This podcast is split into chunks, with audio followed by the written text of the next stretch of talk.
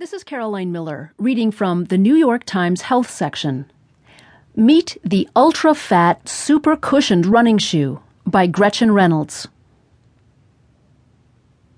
Can fat soled shoes that appear to have been constructed in part from marshmallows help you run better?